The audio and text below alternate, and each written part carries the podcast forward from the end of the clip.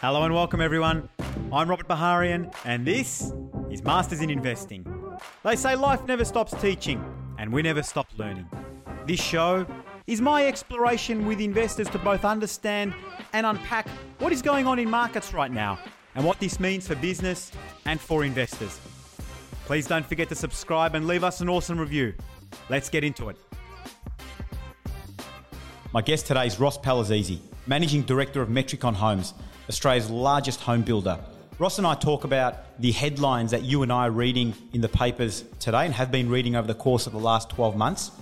And we contrast that to what is actually going on from the people that are building the product, the people with the feet on the ground, dirt under the fingernails, what is happening in real life, and identifying the gap between what you and I are reading and what is happening on the ground. We talk about the driving factors of property today from a pre and post COVID world. We talk about the risks that are emerging because of that. Uh, we also talk about the long term prospects and outlook for property as an asset class, both for owner occupiers and for investors as well. Ross provides some fantastic insights in our conversation today. So listen in, and I hope you enjoy it. Robert Baharian is the founder and CEO of Baharian Wealth Management, AFSL 526798. The information contained in this podcast may include general advice and does not consider your particular circumstances. You should seek advice from a registered financial advisor who can consider if the general advice is right for you. Ross Palazzesi, welcome to Masters in Investing, and thanks for joining me today. My pleasure, Robert. Excellent. Ross, I want to get straight into it. 12 months ago, uh, the property market was quite hot. COVID hit, the pandemic hit, and what we saw from there was basically the property market coming to a standstill and a halt where people just didn't know what was going on. And so what that meant was they took no action. And there were so many experts at the time predicting what was going to happen to the property market, the, the collapse in prices, unemployment skyrocketing, uh, so on and so forth. Fast forward 12 months from then, the market is nowhere where people had predicted. The government obviously stepped in really quickly with measures that we haven't seen before. Mm. And rightly or wrongly, whatever the government did, it, we are where we are, and it appears to have worked quite well. What's your take, Ross, being in the game that you're in and the line of business that you're in? What's your take on the forces, if you like, that are that are pushing this market to where it is? Because we're seeing huge gains in prices. You know, I mentioned to you before. Uh, I was up in Byron Bay last week for a week, and prices are going absolutely berserk there. Yeah. Um, huge double-digit gains in a, in a matter of months. Can we talk about what you're seeing and what your point of view is on what's driving the market at the moment? Yeah, well, I think uh, COVID, in actual fact, has been the difference. It's been because I, I think what's actually happened is that, uh, first of all, shut everything down and then let everything go. But in terms of that, though, you know, the big issues have been cheap money, lots of it. Uh, the banks, know, they loosened up their lending restrictions and they're still doing it, by the way, which is amazing because I would have thought it's a bit hot at the mm. moment. So, know, that's been a major, uh, a major impact. But the other one, uh, which particularly in our industry, which is obviously houses or new homes or even houses full stop, uh, has really been this notion of working from home. Mm. Because what that's actually done is that it's pushing people from out of apartments or even uh, high density areas into regional Australia in particular, but also just into, you know, if you're going to work from home, you've got to have a bit of space. You want space. You want space. And uh, and, and, that's been a, a, a massive uh, help. And obviously, you know, the government stimulus has been amazing. You know, this home builder grant has been extraordinary. You know, we've had sales like we've never had before. In fact, uh, I suppose, well, like we talk about these. Last year we built four and a half thousand houses. This year we're going to build six and a half thousand. Wow. So that's massive. Mind you, you know that's it's coming with its challenges, but uh, but answering your questions, that's really the big thing: government stimulus, cheap money, and also people's, if you like, uh, have decided they they want to have a difference in, in the way they uh, they live, and they're going to need a house uh, that's going to accommodate working from home. Now, is that going to survive? Who knows? But well, that's that, that's my question. Some of these measures are temporary, so government support, government stimulus. That that's not a forever thing. No, uh, a working from home may be. Time will tell whether or not this has actually shifted people's mindsets and the way that they want to live their lives. You and I have talked uh, beforehand about you know reflection and thinking about what we want to do with our lives and whether people want to keep continuing to commute an hour each way five days a week sometimes six other seven days a week mm. um, it, it, it, can be pretty crazy whether that's a, a, a long-term fundamental shift is another question we don't know low interest rates is that a that's not permanent either. No. You talked about four and a half thousand homes last year, six thousand homes now.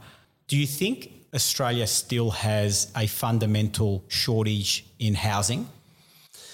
Well, again, it gets back to there's going to be, you know, wins and losses here. You know, as I say, part of the shift is to away from apartments. You know, if I if you take Melbourne for example, a lot of apartments empty um, because people have decided they're going to find a house to, to live in. So you've got to have that shift happening first. Uh, so you're obviously seeing some of that. Oh well, we see it. You know, our regional housing business in Victoria is is just. And where are some of your regional housing businesses?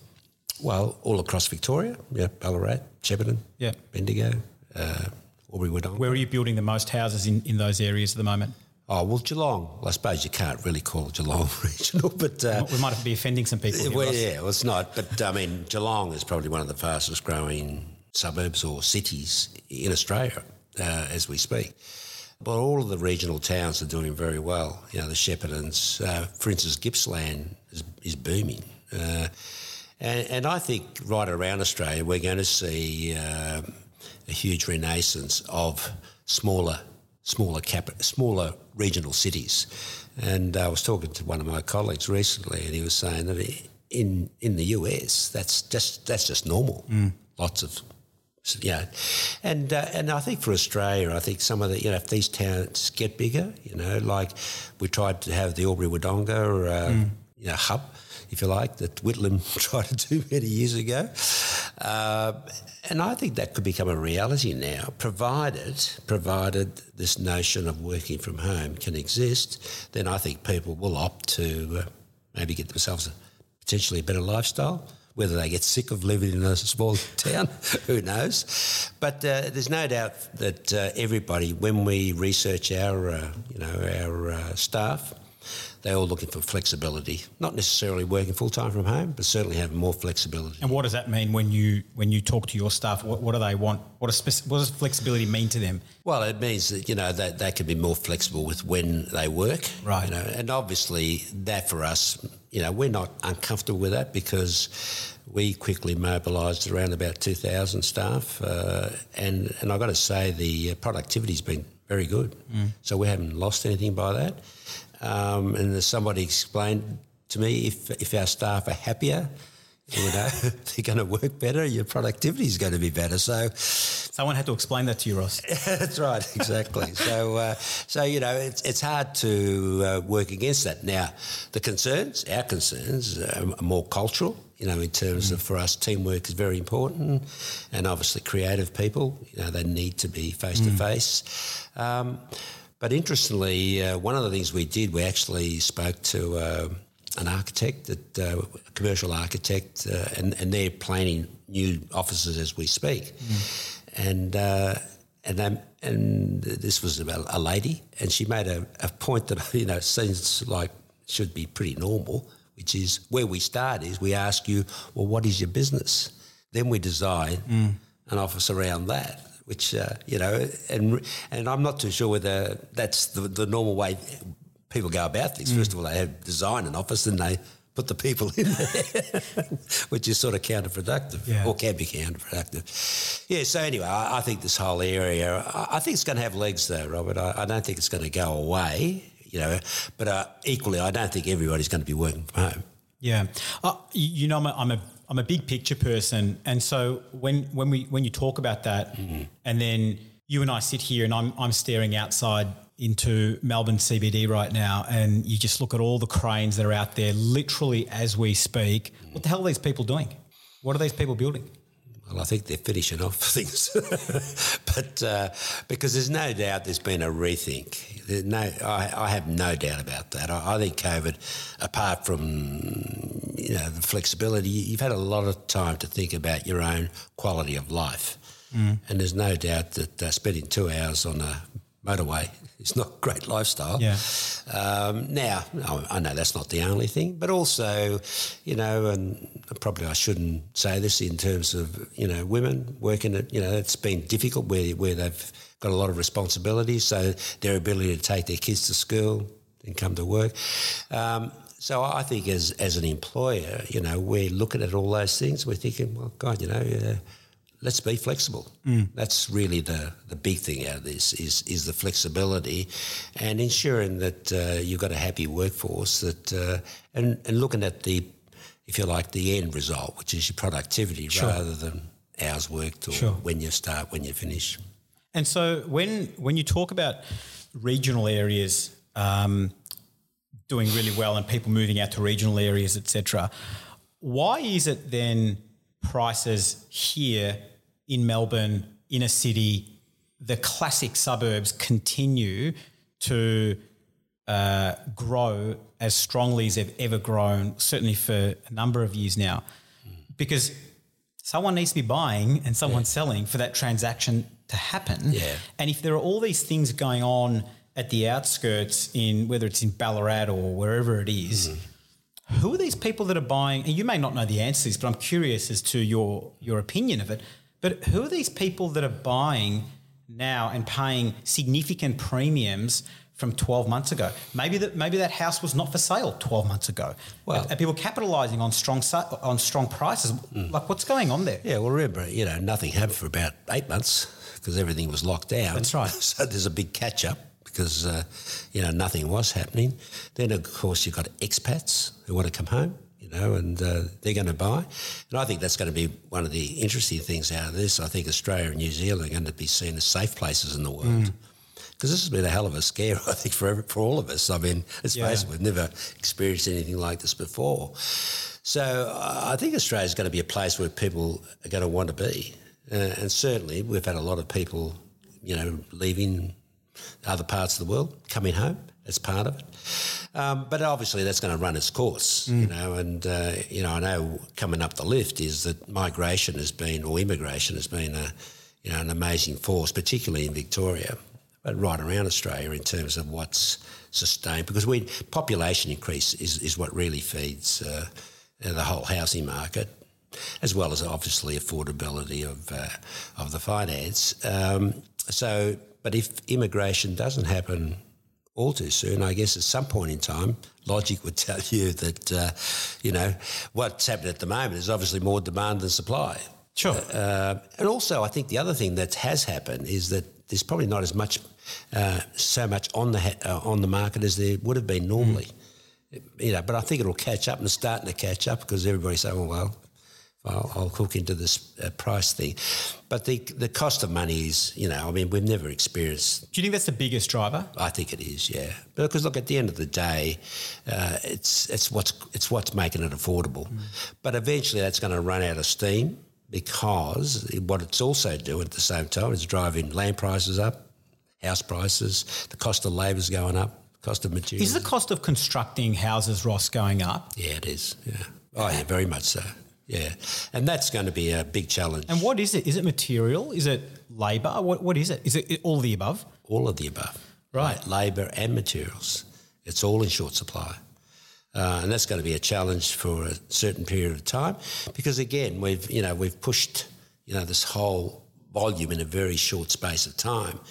Uh, admittedly, one of the things the government's done mm. just uh, in the last day two days. They've extended the time when you have to start these houses by a further 12 months. So we've got now 18 months. That, that's, that's been a great move because that's, that's taken you know, a bit of the pressure valve mm. will let it off a bit and let a bit of steam off because that, that could have sent a lot of people to the wall because I, you know, you, you mightn't be able to do it, which means you, you know your your client was going to lose the grant, and of course uh, that wasn't that wasn't going to be a pretty story. And is your are you limited by your your ability to be able to deliver on projects? I- I- Is that what? There's no doubt. It's you know we we're not as it's taken longer to build, obviously, because you know the the resources are you know more scarce. Uh, so it's going to take longer now. Where we would have built a house, say in I don't know four months, might take five months. Um, and and I guess we're we're not at the we're not really at the pointy end yet. I'd say this has got a it'll you know in the next You reckon we've got a run uh, room to run? Oh yeah, yeah. You know, I, I think well in terms of uh, on site. Sure. You know, because the all the sales we've made, you know, they're going to have to be built in the next twelve to eighteen months. Like the buildings outside. Yeah, that's right, exactly. So there's, there's going to be a lot of pressure on resources. Um, the biggest beneficiaries of this are really going to be the tradies out there because uh, and maybe the land developers where they've been able to push their prices up as well. I, I wonder then. I mean, you've um, you may or may not have been seeing a lot of the uh, the numbers coming out with inflation and long term interest rates going up, etc.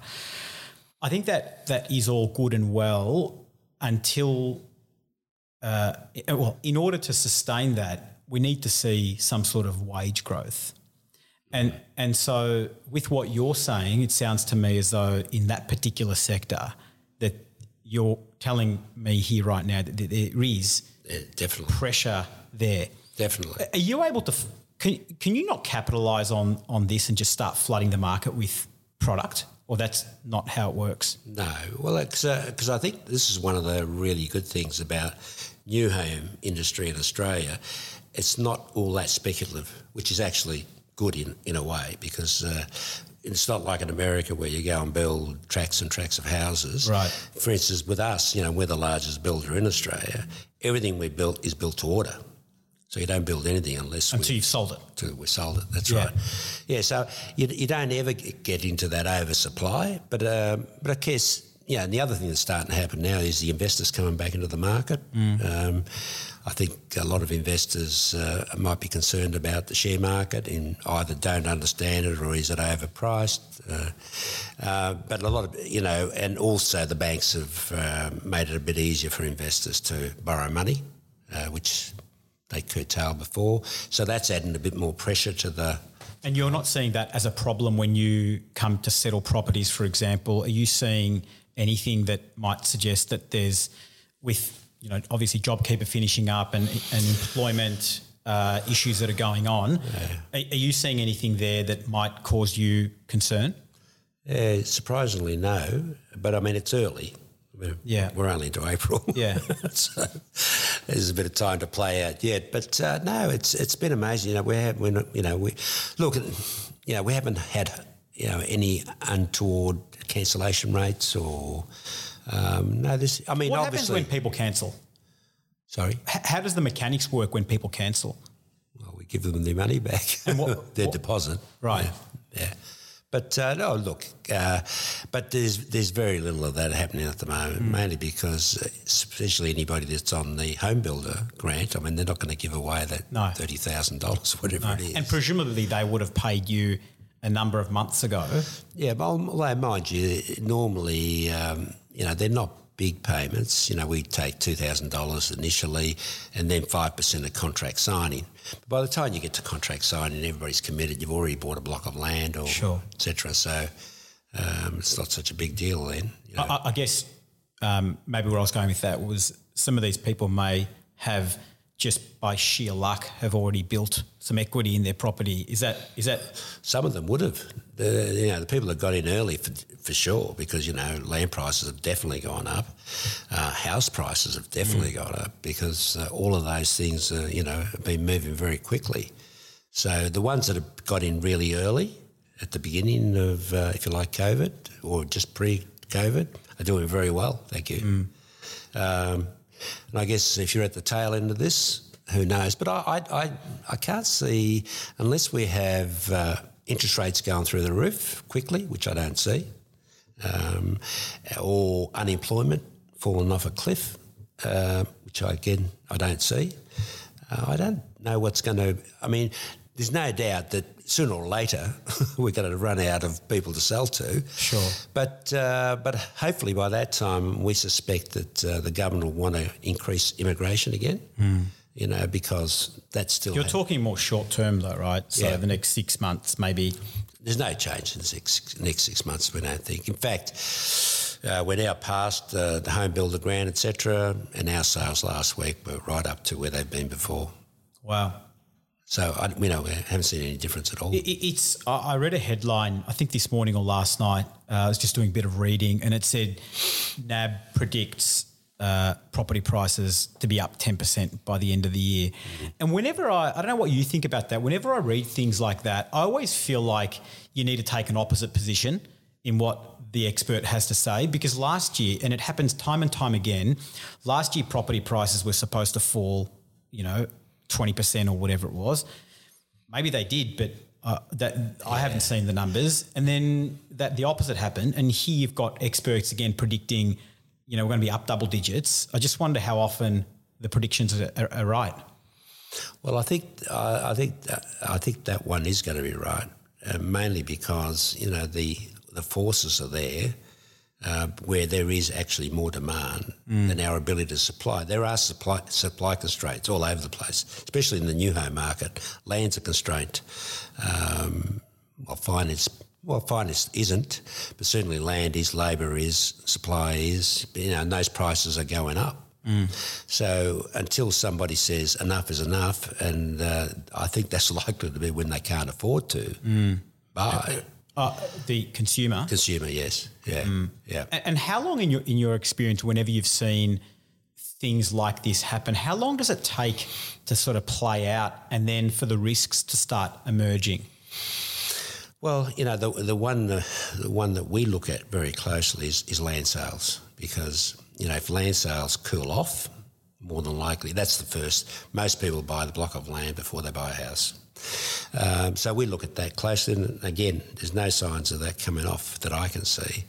Uh, and there's places like Queensland that have been quiet for a long time, which are near, now are really very hot, you know, and. Uh, uh, New South Wales, I think, is constrained already, mainly because land prices are so high. But regional New South Wales, I think, is going to boom because where you know, Newcastle, places like that, where the prices are cheaper, uh, I think that uh, they'll keep humming along. But there will it will get to a point where uh, whether it be interest rates, the actual prices of houses, they're going to bite into the people that can actually afford to buy them. And, you know, we'll probably have uh, less people looking for houses because you're going to get to a point where we've satisfied a, fair, a fair amount of the, of the And, and if you've got, you know, uh, labour as uh, going up so high, if their incomes are going up, then they've obviously got a bit more money to spend on on the house, for example, and then it's sort of the trickle down that happens from there on in. Won't be, won't be just in labour though. In, in our industry, it's also staff, etc. Because everybody Products. you need well, you need more site managers, you need more draftees, you need more estimators, etc. So just generally, I think salaries will go up in, in our industry, and and there's a, I'd imagine there must be other interests. This is why I was saying I think we've got a, an economy where you've got winners and losers, you know, and uh, just depending on where that's at and how that plays out, uh, it'll be interesting to see because uh, there are wage pressures in, in, in our industry, uh, whether it be on site or in the office, to be quite honest. And do you find your customers are spending money on the nicer fixtures and nicer fittings, the nicer appliances because of the grant that they're getting from gov- the government, for example? Is that sort of free money for these people, or are they prudently? Do you find they're managing it um, a bit better than maybe they could? The big impetus has been with first home buyers, you know, and, and I think that was probably, apro one of your other questions, where are these buyers coming from? I think people that would normally have said, I'm going to rent, not all, Sure. a lot of them are saying, well, I might as well buy because it's cheaper to buy than to rent. But again, that equation will change because as you get more uh, places that haven't got anywhere, you know, they're not getting rentals, well, the rents are going to come down, I guess. And uh, And, and then as interest as things start to heat up, I guess if you know um, labour's going up, wages are going up, uh, and you do have genuine inflation starting to emerge, you're going to see interest rates, not only long term but also shorter term interest rates. And to your comment before, if money, if because money is cheap, which is driving prices. I mean, one of the things that um, uh, that I looked at the other week was Australia's household debt. And again, this is big, big picture stuff, but household uh, debt to disposable income is sitting at around 180%. Interestingly, though, interest payments to disposable income, down. do you know where they are?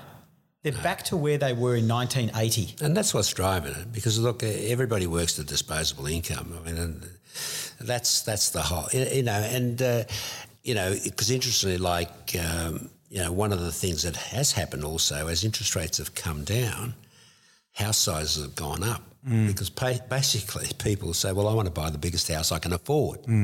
And uh, an interest rate is a big factor in that, and there's no doubt that uh, that if uh, when if these prices get too hot, you know, at some point in time, the RBA will say, "Well, okay, we tell the banks you've got to rein in this." Not necessarily by putting rates up, mind you, because that- that could be Lending standards, just tapping the brakes. standards, you know, Yep. yeah, you know, and just bring it back where it'll be harder to to actually uh, borrow the money. Do you feel like uh, Aussie consumers and investors are very reactive and probably don't take a step back and look at the bigger picture? So w- when we had the investor limits from by APRA on the banks uh, a few years ago now, the response was almost binary. That is, we're investing, and now APRA said this, so now we're not investing, and we're we're running in the opposite direction. Because I, I certainly don't think that is the regulator's intention to bring all things to a halt. Um, do, do you think that's sort of the the general viewpoint of the Aussie?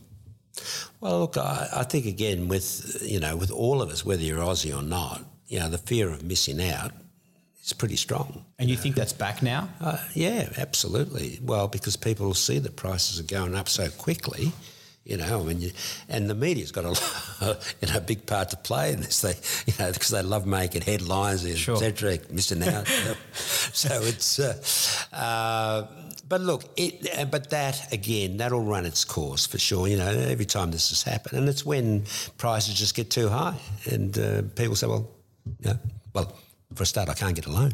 you know, nobody will lend me the money. Or, but I, I think, uh, uh, and apart from that, obviously, it will be about the security of their employment, etc. And I guess that's to me the bigger. Or the you know the bigger part of the bigger picture is what is the Australian economy going to look like, you know, in the next three or four years? Because if you start having a look at the figures now, unemployment's coming down. Talk, they're even talking about fours. uh, and if you get that sort of thing happening, well, then I think you, we are going to get wages growth. You know, the reason why I think we haven't had that is because really it was pretty flat before all this. Now, Yeah, it's been flat for years. for years. That's right. Now, if this if this causes you know a new renaissance in the uh, in the Australian economy, because I guess now you know we all don't know where this vaccine's going to go, etc. But you know you'd think the sort of opening up the, to the world again is going to be important for Australia one way or another. You know, getting people back here. I mean, we you know we've got, have, haven't got the students coming back. I mean, that's massive for our, our universities, etc. So there's a lot to play out. You know that we're sort of doing well without a lot of those things at the moment, which is quite amazing. And really. so what you're saying is if, if those other factors do come into play, Hmm. that's going to be a big boost to where we already sit. I would think so. Yeah, I mean, okay. uh, unless I've got it dramatically wrong, um, I, I try and keep it simple. It's all about the economy, stupid. Yeah. and largely it is. And so where do you think, Ross, we're going to be in three or four years' time? So we're, we're 2021, 2023, 2024. Where, what, what's, what do you see happening? What's, what's going on? Well, as I say, I think if uh, I think out of this whole COVID thing, I think Australia is going to be seen as a safe place to be, either to invest, to live, it's all sorts of things. Which like is the same story from Yeah, but I think more acute now than it's ever Right. been. You know, it's, it's it's an island. We've proven that we could handle COVID. You know, because let's face it, a lot of the world's still struggling with Mm. this thing. Um, it is a long way away from everything, but uh, but again, you know, we're very close to Asia, which is uh, you know a huge part of the economy. it looks pretty rosy to me. I can't really see what's uh, what's going to really derail the whole thing because I, I think you know we're going to have people wanting to come to Australia. I've got no doubt about that, and we need like right at the moment, you know, if we want to if we want to be able to accommodate what uh, the demand is out there, we need skilled labour more you know more than we need anything. I would think, mm. um, and uh, so t- to me, it's about the economy. If interest rates go through the roof, I mean that'd be a disaster. I, you know, I think everybody. But why would it be a disaster? Would would, it, would would interest rates not be? Would interest rates going up not be a reflection of the economy of itself? Yeah, but the only problem I think, Robert. Well, again, I, am putting it in terms of uh, housing. Sure. Uh, the the big problem now is that we've got very large loans and any small increase in interest rate has a huge impact, as it does the other way, as they've come yeah, down. that's right. So, the, so the challenge will be is if we have a whole lot of uh, stress, you know, and people being able to pay their mortgages off, uh, that, will have a big impact on what disposable income, which I guess is the, you know is the thing that drives the the economy largely, isn't it? Mm. Uh, and most people will try and protect their house before anything else. So yeah, of course, they spend it all on their mortgage. Yeah, there's not much left over to yeah. spend on anything else. Yeah. yeah. I know that's a simplistic view of the world, but um, no, I think I think you're right. I think most people with the arrangements that the Australian banks have, which mm. is um, seizing property, mm. I think most people um, get it. Like they just need to protect their home. Mm. And most people, if not all people, well, I should say most people, will uh, dial up and down discretionary spending to safeguard their mm. largest asset. It's true. And, and the other thing, too, probably, uh, which is interesting, the question you asked before, is that people have been talking about this crash in property for as long as you know, I'm 75 years old and I think I've been hearing it for the last 50 years. Um, but it's never really happened. You know, we've had, you know, we've had sort of pretty big hiccups. But in the main, you know, housing in Australia has been stable, mainly because of population increase, you know, and, uh, and, and I think, you know, depending on, I guess, where you sit, uh, you'd think a country like Australia has to have immigration if it's, if it's going to keep its, uh, you know, its wealth creation intact. And so for you in the property game, that that results into people needing to live somewhere as well. Exactly. And, and the other point that I made to you is that, see, Australia is not a country where, uh, as as developers, um, for all sorts of reasons, speculate. You know, whether it be our business or high rise, even the banks, you got to have eighty percent sold before you you get any money. See, that's not that's not the that's not the um, common belief or understanding. People are of the view that the property game is highly speculative. People are of the view that property development is is highly speculative, but you're saying that's not the case. No. And can you just explain why that's not the case and why it is a conservative play? Well, again, because the banks here were, I think, you know, do a really good job. If you're borrowing from a bank, you know, they want to see they want to see before they'll give you any money, you've got to have the sales. You know, it doesn't matter whether you're developing land or you're developing a high rise. Uh, they, they, they want to see sales. And, uh, and you get companies, most of the builders in Australia, uh, uh, what we call contract housing builders, which means they don't build a whole lot of spec homes, they only build to order. Mm. And this is very different to any, uh, any other country, or well, maybe the states. You know, the states do have you know more speculative type arrangements because they've got much bigger uh, economies and sure. much bigger population. Whereas I think uh, in Australia we've got sort of a self-governing uh, uh system whereby if there's no, if, if, people don't, you know, are not uh, buying, well, we stop building. It's really interesting you say that. Uh, I spoke to Scott Keck. I think it was during during COVID, so maybe back end of last year, and he was saying the same thing. We have a self-governing process mm. that means that if it's not sold, we don't develop. You don't build. We don't build. And it, it it's actually quite simple, but I, I, suspect it would be somewhat more complex beneath that. But at the end of it all, no. if you're not selling, not really. you're not building. No, absolutely. See, for instance, we look at uh, in terms of the way we manage our business, we look at our pipeline. I mean, if it's you know getting bigger, well, we know where that's going. If it's shrinking, well, you know, you, you, and the good thing about it is you've got time to adjust. You know, you, whereas if you're speculating, the stops are stops, and you've got all that stuff on the ground. Well, you've just got to mm. get rid of it somehow or another. Mm. Um, yeah, so I, I, think I think we've got good controls, and that's why I, I, don't think you're. I don't really see the property, you know, the real property bust thing here in Australia because I don't know unless everybody decides they're all going to buy three houses each and they don't need them anymore. But uh, you know, and there's no doubt a lot of people. Uh, today are talking about uh, having a holiday house, uh, mm. probably they're going to work from, mm. in a bolt hole in the city. Uh. Yeah, and what was really interesting during COVID, just to just I guess to um, uh, because I agree with your comment, is there were so many properties up for sale in and around inner city and people were of the view that well, no one's going to no one's to buy. But but inevitably, what happened was people bought those houses, people yes. bought those properties, and whether it was a bigger property or whether it was a, a property that was closer to the city or whatever the case may be. Um, I'm not sure, but th- this there appears to always be. Um, a, a, to me, this seems to be not really a solution, but um, something always kind of come, comes in and backstops it. Yeah, if you sort of think about it that yeah. way, does that make sense? Yeah, but I, I, don't think we've ever had a huge oversupply. You know, there might be a temporary one, but I, I must admit, I, you know, I, and it's hard to see because of the way that we actually build new stuff. You know, whether it be now, you know, one of the things obviously is that uh, you know when we're getting a lot of international investors, you know, in particular from Asia, buying stuff that was that was speculative. And where know, were they buying, Ross? Mainly apartments but you know, also from us, you know, we were selling. and what were they buying from you?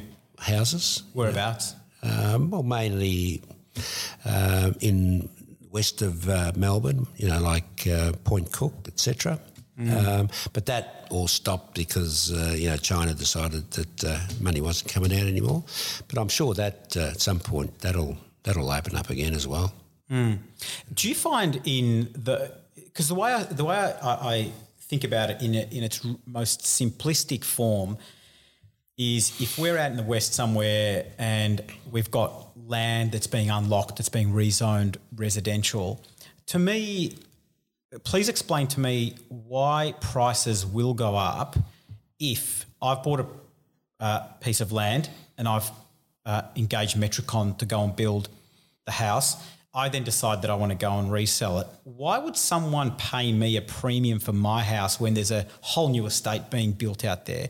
I, have just never really understood the mechanics or the system uh, uh, as it relates to um, more um, price increases in land.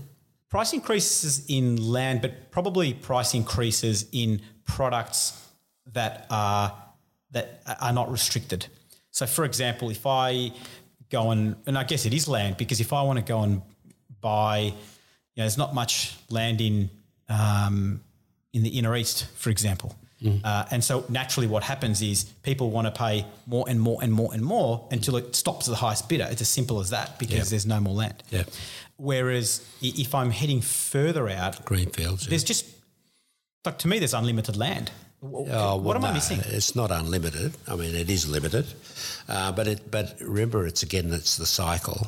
Is that all land developers sell ahead of actually construction, um, and what happens then is that if they're getting undue demand, well, they'll increase their prices because they can. You know, it's it's, it's no more complicated than mm. that. Up until the point in time, and because uh, you know we do a bit of land development in Israel, and I keep reminding our, my colleagues that they, we've got to sell houses onto these blocks of land. So take it easy on them. But look, that's what happens because uh, they can you know, and this is where the governments have got to be very careful about how they do the stimulus because if it all ends up with the land developers, you know, rather than in the pockets of the consumer, in other words, if you've had to, you know, buy given these things, it pushes the price of land up, pushes the price of the house up, well, it's nearly, it, it, can be a bit counterproductive. But Presu- presumably, though, if you've got an existing dwelling and you've got new land being sold or unlocked over here, mm-hmm. that this, the price here can't, or the price here they, they can only sort of. Oh, yeah, they- They need to No. remain somewhat in parity, right? Like, of course. Oh, yeah. No, you, you wouldn't be able to sell an existing block of land, for instance, at, at a bigger price than you know the ones that are selling at the moment. Obviously, the, the consumer's always going to buy the cheaper block, but Or the newer house But the but the thing is, if you bought a block here, and the, the land developer is pushing his prices like this, well, you're going to, you know, you could. This could take only a few months. Hmm. You might have made twenty or thirty thousand dollars. Well, you will. You'll, you'll just sell it for whatever that price is over there. you mentioned land development. How much land development do, does Metricon or do you guys do? Well, yeah, we, we, well, you know, we're we're in partnerships. You know, for instance, down at uh, in, in Geelong, and we've got our own. Uh, we've got a joint venture at Beveridge, um, Mandalay. Uh, they're, they're our two major developments, but we also do some infill lots, townhouses, etc., which are projects we normally do as joint ventures again. But we we do all of those things outside of the our housing business. Our housing business is strictly houses to order. That's it. Keep it nice and simple. And that's what you spend most of your time on. That's it. Yeah, yeah. That's our core business. And, and and so looking ahead now, you said before that you think that this will run. It's got a, a bit of time to run, I think so. and, and you don't disagree with NAB's comments around ten percent growth in in pricing. And obviously that's an average because some areas won't grow in price and others will grow maybe 15, 20 percent, like like Byron Bay has, and I'm sure a lot of coastal areas have. Um, regional, um, you know, Scott Scott Keck is of the view that the whole regional play. I mean, that was always underway. I don't think anyone disagrees with that, but. It's been turbocharged though. Yeah, it has been turbocharged. We were heading in that direction and it's been fast track, absolutely. Scott's view is that people don't realise, um, people will eventually realise that's not where they want to be, that their, you know, their kids' friends aren't around the corner anymore and they've got to commute even more and it's not what it was. And he's of the view, and he, what he's saying is he's seeing already is people going and buying in Castlemaine, realising that shit, this is not where we want to be, Yeah. and then and then coming back. But as we know, with any pendulum, you know, it goes here and it goes over there, and then eventually it settles somewhere in the middle. Sure. That's what will happen again. Yeah, and so hmm. look, look, But but sorry, but I think what it will change forever is that I think certainly regional Australia will get a lot of impetus out of this because yes, some people will do that, but some won't. Mm. Whereas before it was one way exit, all the young people out of the town, etc., which wasn't good. And I don't think it's good for Australia either to just keep blowing up Melbourne, Sydney. Mm. You know, if we had you know a bit more popular, but that's what was going on. It's high density. Look outside. That's that. it doesn't have to be that way. No, it doesn't have to be that way. But looking at cities all around the world, hmm. that's what happens. But but but again, you know, you've made a big assumption there, which is one of the main reasons is if that's the only place I can get a job hmm. to feed my family and educate them, well, that's what I'm going to have to do. But if if there is an option, you know, and and uh, you know, let's not understate this. You hmm. know, if the option is, you know, we're talking about it now. You know, largely, if you can work from home, it means we can get people from all over the world. Sure. they don't have to be sitting. Sure. That, that's a, that's a, that's now. Is that going to be? You know, obviously, it's not going to be the panacea for everything, but there's no doubt. There's, you know, for all of us, it's woken us up that you can do this. Mm. You know, it's not impossible, and the big enabler is technology. You know, the technology we've got now with you know, broadband, blah blah blah, and high speed internet, etc., etc. You know, it's making all that very, very possible. Mm. I, I, I, don't, I don't disagree with you. I, I, I think I think landlords and uh, whatnot in city need to now provide an even bigger incentive to make uh, whether it's tenants at, to, to occupy floor space or whatever the case may be. It needs to be even more compelling now to have to make that extra 60 minute commute in the morning and 60, com- 60 minute commute on, on the way back. Talking to a, a number of people who are saying, who are living in regional areas, they're saying we're seeing a huge influx of people coming in. And what they're feeling is that the c- community that we had is no longer and it's almost being destroyed. And what they're finding now is they're now selling up and moving even further out. So, this concept that you talk about, this whole regional um, boom or uh, the, these cities outside of Melbourne, Melbourne. CBD, it, it appears as though that's naturally happening. But I, but I think we need yes, technology helps with with work and, and so on and so forth. But also the infrastructure needs to be there for accessibility, Mm. to be able to um, do other things beyond just work and sleep in in, in Sure. your new home. So there's, a, there's so much to do, whether it's to do with town planning or whoever it is that that manages these things to make these places livable and enjoyable, not just you for the weekend. But you can't make them livable unless you've got population. Because you know, Correct. to to afford it, I think now because uh, you know because as I said, Robert, at one stage we tried to do it artificially with the Albury Wodonga Development Corporation, et cetera, et cetera. But the thing is, people didn't want to go there. But now the difference is that if I can go there to live, but I can work somewhere else, well, that, again, you know, the employment is the big one because obviously most people have to go to work. Now the question is, what you know, what is the nature of employment? Can I work remotely? Uh, because reading a lot of articles on this, I mean, remote working is not new either, you know, but COVID, I think, and technology as an enabler has exemplified or amplified that it, it actually can be done. What we don't know is what is the impact on us as an organisation, Sure. culturally, Sure. and how do we deal with all that? Yeah. which we're all reckon our, you know, we're all going to come And that's up. your that's your pendulum as well. That your Yes. organisation's culture is going to swing from one, and it'll it'll find its because you know a lot of people are saying that uh, the employer of choice is going to be the, the employer who's a lot more flexible Mm. than the other one. Yeah, I, I don't I don't disagree with that. Your your comment before about the whole working from home and with what you're doing in your game, are you seeing people design houses differently than what they may have? Oh, there's no doubt. I mean, because if you're going to work from home, obviously the working environment there is critical.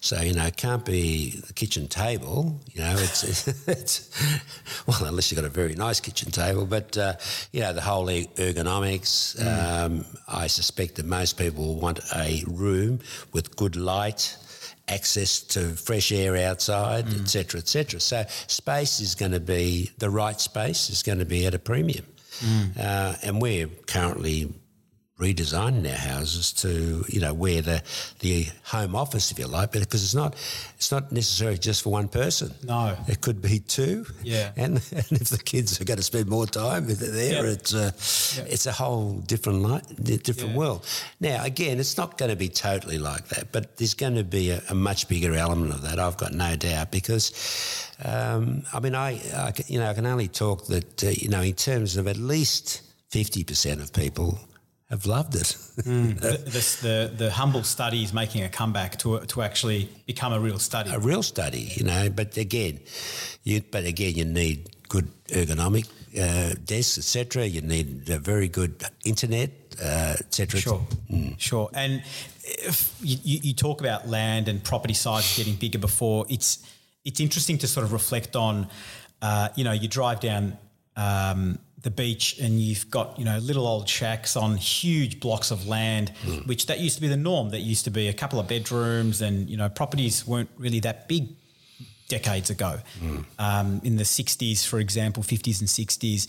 And properties have, and I'm sure you've seen this, I'm, I'm curious to see where you think it's going to go, uh, is that they've gotten a lot bigger than what they were. And you see new new block, blocks of land now pushing right up to the edge of the boundaries, trying to get as much property on the land as, as we can. Yeah. And now this whole concept of working from home and well, now I need my own separate space. It needs to be here. It needs to be there. It needs to be this this size and, and whatnot. And yet again, we, we're, we're going even even bigger again. Yes. Um, is that and, and and naturally occupying more and more and more land space? I mean, in in and around sort of our area, councils have put restrictions on how much footprint can be on hmm. a block of land. as there is in most. Yeah, and, and so how do you then manage that with people wanting bigger and bigger homes, councils pushing because people are going this way, councils are pushing the other way.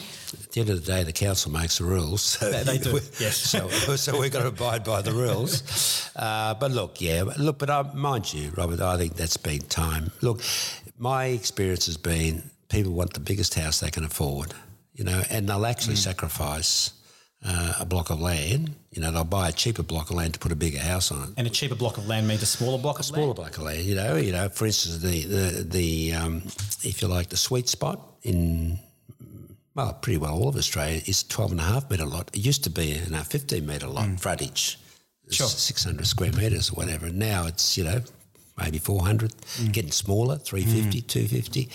Um, but, but uh, look, human beings have always loved spaces and will always love space. It's, it's a luxury, you know, and that's the reality of it. Nobody wants to be shoehorned into a, a little box, you know, and I think with COVID, where people have had to, you know, work in very confined areas, I think it's, it's, you know, it's brought it home. Just, it's okay if you can just use just to sleep, mm. but if you've got to work there as well, It's a different story. it's a, it's a and, and so, are different you seeing people when when designing, you know, their homes and whatnot? Um, you know, outdoor space has been a big one. Talking to a lot of people who are living in apartments during COVID, it was really tough, right? Like you you can't get out and get some real fresh air, Hmm. uh, and having the luxury of an outdoor backyard, you know, it's classic. You know, the Aussie backyard and front yard. Absolutely, Are, 100%. are people still wanting this stuff? or are they Even more so. go? Even Right. more so. See, working from home.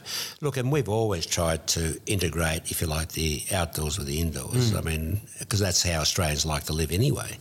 Uh, but I, but I think now, uh, if you're going to work from home and pretty well you're living there all the time, it's even more important that that is really well designed so that the rooms that you use a lot.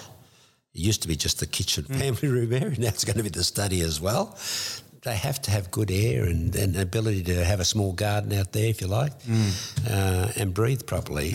Which, look, I, I think is actually quite exciting. It's, uh, you know, to me, I don't think it should be anything we should be worried about because, look, one of the beautiful parts about living in Australia is to be able to live in a house. You know, uh, I know that apartment is a and is an in thing, but let's face it, uh, one of the you know people that actually come to Australia. Yeah, I know. uh, As a migrant, you know, being able to live on a big block of land with nice grass and all that, only the rich people could afford to do that. and even a lot of migration from uh, Asia, having lived in almost shoebox apartments, coming here and having a piece of dirt to, to put your feet on is you know. So hopefully we never lose that, but uh, who knows? time will tell. Time will tell. Ross, I really appreciate your time. Um, it's good chatting to you. Thank you again. My pleasure, Robert.